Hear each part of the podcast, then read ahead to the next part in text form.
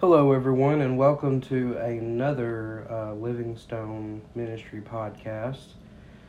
Um, today, we're going to talk about um, what exactly does the word holy mean, and what exactly does the Bible mean when we are dead to sin. Uh, before we get started, um, I just wanted to say I understand I've taken quite a bit of a hiatus here. Um, life has been very stressful and very busy, and though I probably shouldn't use it as excuse, it is, however, taking up 99% of my time. Um, and I'm working as best I can to get moments to share with you all and uh, be with you all and be able to teach you some things that God has revealed to me. And um, I'd also like to say that your support and encouragement has been amazing, fantastic. Um, also, there are other plans as far as um, whenever available. I am going to continue to do live streams and things like that on the Facebook page. Um, however, um, I might keep things pretty strictly podcast for a while since it's easier on me and um, I could do it from anywhere if need be. I don't exactly have to set up a presentable uh, scene, so to speak. So, what exactly is holiness? Well, holiness when we when we think of holiness, we give it this idea of absolute, um, this divine, just radiating power and, and something that is, that is so special and supernatural. And though for our case of religion, our religion, in which I even hate calling it that, um, God is holy.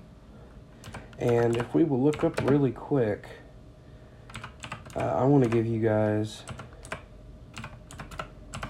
the internet definition of holy. Let's see what it says before I continue to to move on. Exactly. Okay, so exactly what I was saying. Um, uh, the Webster, Webster's dictionary says that the definition of holy is exalted or worthy of complete devotion as one perfect in goodness and righteousness, devoted entirely to the deity or the work of the deity, uh, having a divine quality, venerated or as or as if sacred, uh, being a deity.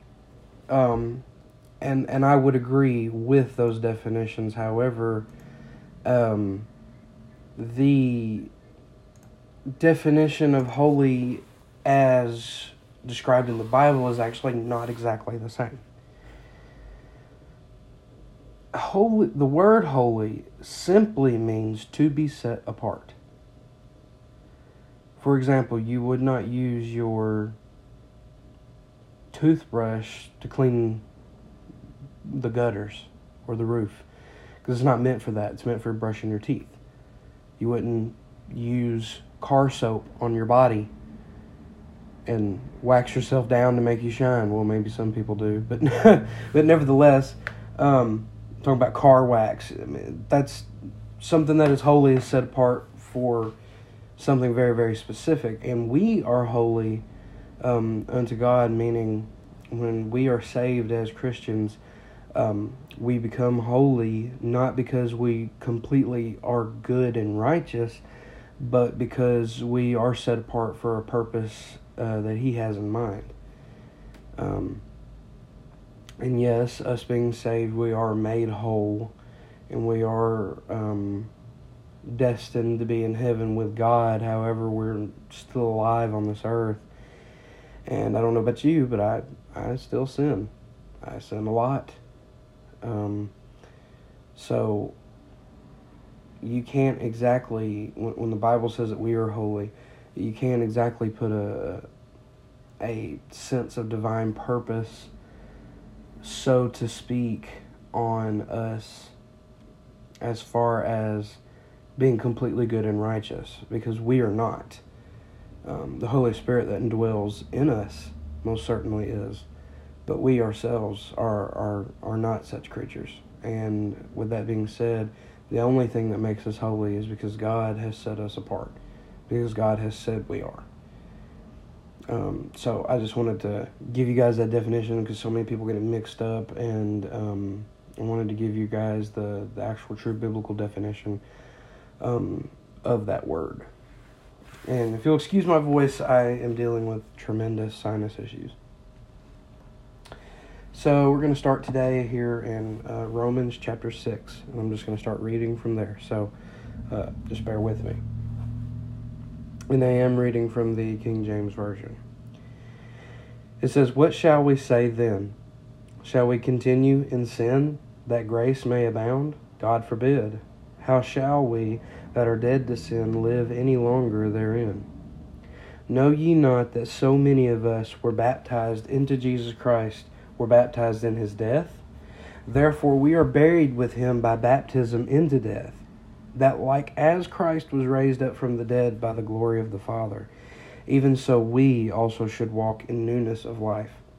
For we for if we have been planted together in the likeness of his death, we should also we should be also in the likeness of his resurrection. Knowing this, that our old man is crucified with him, that the body of sin might be destroyed that henceforth we should not serve sin. For he that is dead is freed from sin. Now, if we be dead with Christ, we believe that we shall also live with him.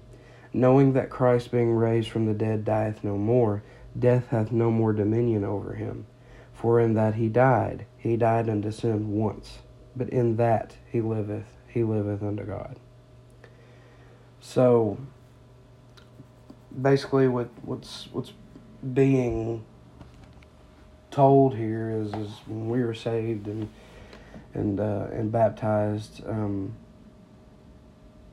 we are made new, and we are are holy at that point. We are we are obviously held separately. Um, but you notice as he says that we should that we should live as God has lived. That means that there is friction. He doesn't say in that particular instance that we deal with sin and have to fight it. Not at this point. And he does talk about it, but I'm wanting to bring, there's a reason why I brought this specific scripture up. Um, being dead to sin. Okay, so I want to take just a moment and I want I want you to just kind of sit here and I want you to imagine you are still alive very much in your soul. You're still aware of your surroundings. You still know what's going on, but I want you for just a moment to close your eyes and imagine every member of your body, even your own brain, every part of your body as as if you are a living corpse. Nothing changes the fact that your body is simply dead. And if you take a moment to just do that, because I did this exercise myself, um, to realize almost for a moment that you, this this body is going to fade, and there is nothing special about it. There is nothing that is inherently good about it.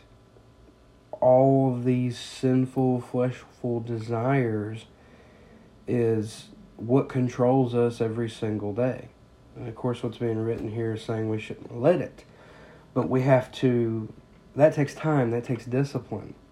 That takes a long, long walk with God in order to get you um, where you're supposed to be. Um, the fact that you simply hunger you know, when your stomach growls and it hurts.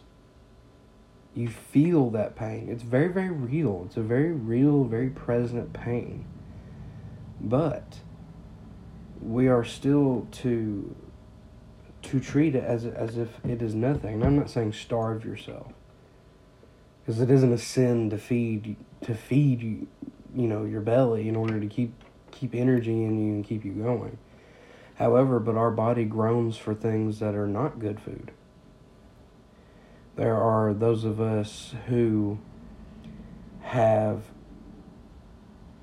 a, a misfire in our heads or we're, we're sad and we're dealing with things. And and uh, I can't tell you so many men fall into the pattern of pornography or or extreme addiction to masturbation or sex in general, um, drinking, uh, drugs, um, and it can happen to any of us. It really could because because I'm telling you, once once somebody has the the audacity to try things like that, it is a spiraling circle, and it's extremely hard to stop that train. Um, because it does feel so good in the moment. However, the repercussions that you get, and most especially the conviction afterwards, is is is pure torture. Um, but we have to sit and, and render our members essentially useless. When I say members, I'm talking members of the body. You know, there was an old saying that I heard um, my stepfather actually say, and I've never seen it in the Bible. As a matter of fact, I've not even looked for it. Um, however, I still deem it to be very, very true. Um, he used to tell me, he said that um, idle hands are the devil's playground. In which it is so true. How many stories have you read in which a housewife ends up getting bored and ends up longing for her husband or or things like that and ends up doing something that she shouldn't? Or a man who is a trucker out on long periods and stretches of drives and doesn't see his family in seven weeks at a time and only gets to stay for one week and is back out on the road, ends up cheating on his spouse with another woman. Um, a father who is who is dealing with with divorce and um, the mother is making his life a living nightmare and um, he turns to drugs uh, or alcohol in order to help um, numb that pain if you will give me a moment, I'm going to share with you a story that I read. As somebody who is going through a divorce myself, I'm I'm part of a group uh, on Facebook. It's just called Dads Assisting Dads. That's all it is, and all makes, all walks of life, all religions. Some don't believe, some do believe, whatever. There was a guy who has, thank God, now recovered. Um, who he hadn't seen his kid in years um, and in order to relive memories and create his own fantasy, he started with just weed and got his way up to heroin and would shoot up and and he would consistently play with his his his child um can't remember if it was just a ch- one kid or if he had multiple kids but he would play with them in his in his in his high. He would visit them and spend time with them in his high, and he would consistently get high because that was the only time that it ever felt like he was actually there with them again. It's a sad story, but I mean it's wonderful that he's he's recovered. But I'm saying it's so easy. I mean, there's people who get addicted to food. There's people who suffer from from comfort eating and end up paying dearly for such things.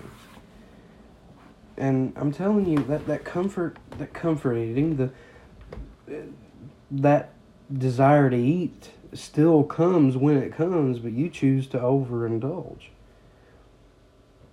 The desire for pleasure in any amount and happiness is a very, very core um, struck uh, standpoint in a human's life. I mean, we pursue happiness at all at all costs. We pursue luxury and peace. Uh, well, at least most of us. And in a world where essentially peace is never actually obtainable, um, at least to a relative degree, it's a constant longing for something that never will fulfill us. So, food in the moment can make you happy, but as soon as you take that last bite and you swallow, what what else is there? There's nothing left. Once you masturbate repeatedly or watch porn and masturbate or whatever and and once once you hit that climax and you realize what you just looked at was disgusting. That these are someone's children. These are these are people that God loves. Or simply making the mistake of getting caught up in, in your sexual desires that you end up cheating on your spouse and you realize and you sit there and you realize what have I done it's that desire that that pulls us to everything. We are very, very impatient. We are very, very undisciplined, especially this generation. Um, there are people who who would rather die than eat a certain thing. You know, it's my point is if we continue to give our flesh every bit of the power, then we render our faith essentially useless. Now, hear me out.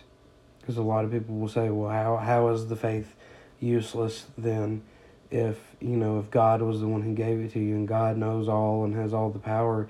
Indeed, He does. However, He also doesn't how do I explain this? Does not per se force you. You know, it's like, how do I put this? Let me let me kind of tail back here. Let me revert a little bit. So, talking about uh, rendering your faith useless or whatever, and God doesn't basically force it on you, you do have that power accessible to you. Even the addict, while he's buying his drugs, says, I don't know why I'm doing this. This is killing me, but I can't stop.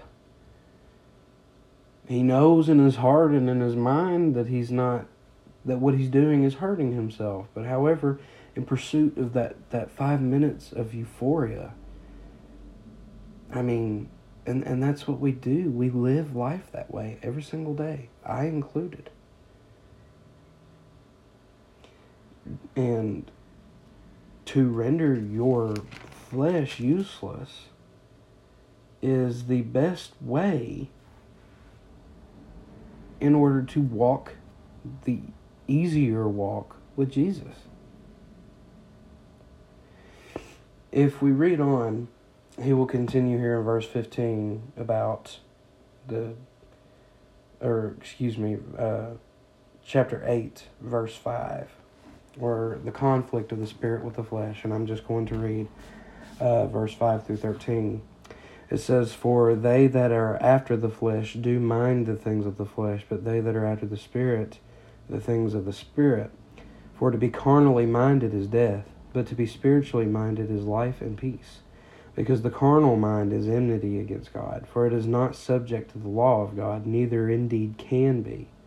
So then, they that are in the flesh cannot please God. But ye are not in the flesh, but in the Spirit.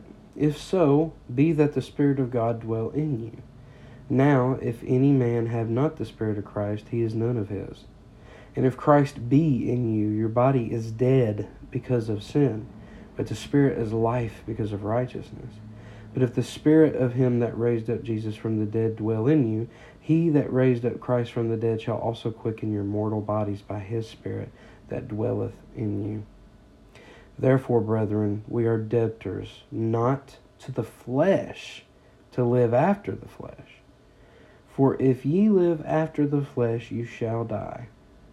But if you live through the Spirit, do mortify the deeds of the body, ye shall live. I love, love, love.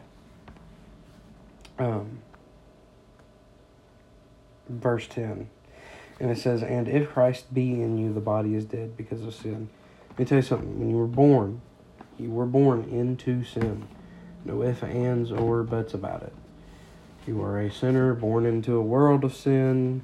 You are a part of that sin. You are a sinner. And so you were born in the flesh. Everyone is. When we are saved by God, we can still sin. But most certainly, Jesus is the pardoner of such, such sin. That isn't a license to sin. However, it is understandable by God that we most certainly will sin. Even worry, um, the very fact that we worry about things is a sin in itself because we're not putting full faith in God. We sin probably so much in a day we do not even realize. And God understands that. However, when it comes to these primal urges and and things of such nature, we have to be able to better control them. If you are consistently finding yourself in a situation where you have a hard time controlling your sexual desires, a lot of men, and yes, even some women, uh, suffer from this. Well, find yourself a husband, find yourself a wife. I'm not saying just jump into marriage like it's nothing, but if you're going to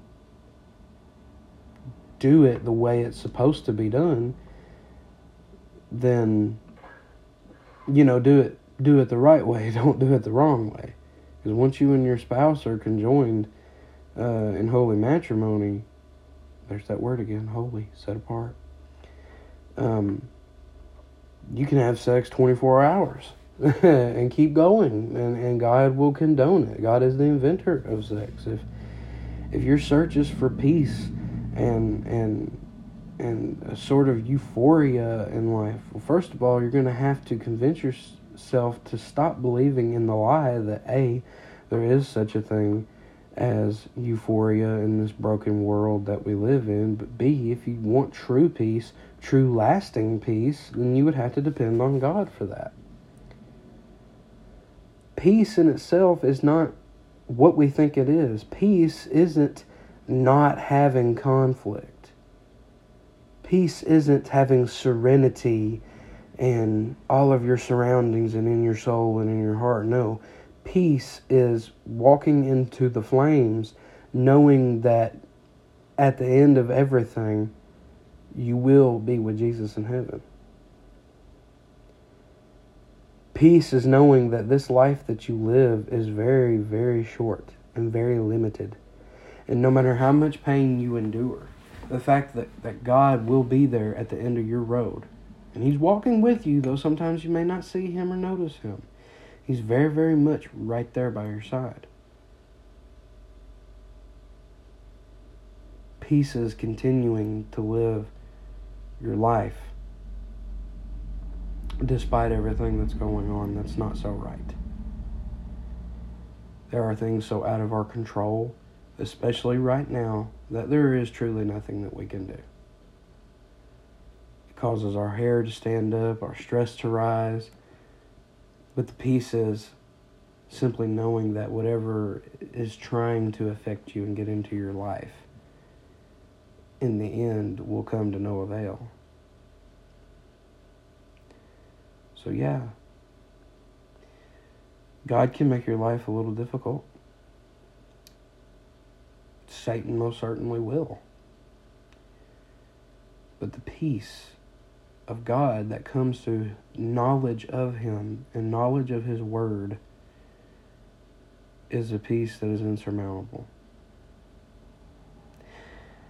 And I'm going to leave you all with that.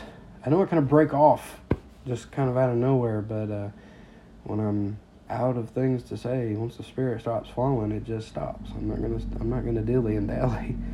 Um, and goodness knows it's been 24 minutes, so I'm sure you all have things to do.